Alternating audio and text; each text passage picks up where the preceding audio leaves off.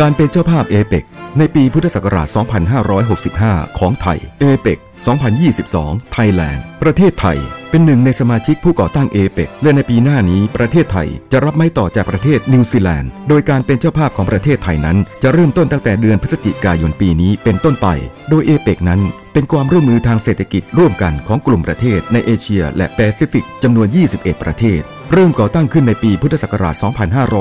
2532 โดยมีมูลค่าการค้าของไทยกับเอเปกปีละประมาณ 10 ล้านล้านบาท คิดเป็นร้อยละ 70 ของมูลค่าการค้าของไทย ต่อการค้าร่วมกับทุกประเทศในโลก ในปี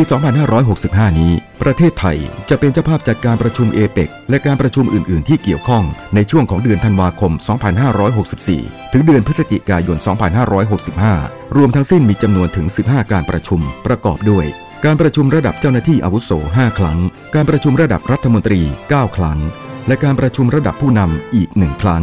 และในโอกาสสำคัญที่ประเทศไทย จะเป็นเจ้าภาพจัดการประชุมเอเปกในปีหน้านี้ ถือเป็นยุคปกติใหม่ ที่จะเปลี่ยนวิถีชีวิต และกิจกรรมทางเศรษฐกิจของโลกทำให้เราสามารถส่งเสริมประเด็นที่เราจะได้รับการยอมรับจากประชาคมระหว่างประเทศ โดยเฉพาะด้านสาธารณสุข ในการควบคุมการแพร่ระบาดของโควิด -19 รวมถึงความมั่นคงทางอาหาร และการเกษตร ในบทบาทที่ประเทศไทยเป็นผู้ผลิตอาหารให้แก่โลก การส่งเสริมการเติบโตทางเศรษฐกิจ อันนำไปสู่การพัฒนาที่ครอบคลุมและยั่งยืน ประเทศไทยจะได้รับประโยชน์จากความร่วมมือของเอเปกในการรับมือกับโรคติดเชื้อไวรัสโควิด -19 เช่น การช่วยเหลือนักธุรกิจและ MSME การสนับสนุนการเพิ่มการเข้าถึงยา เวชภัณฑ์ และสินค้าที่จำเป็นของประชาชน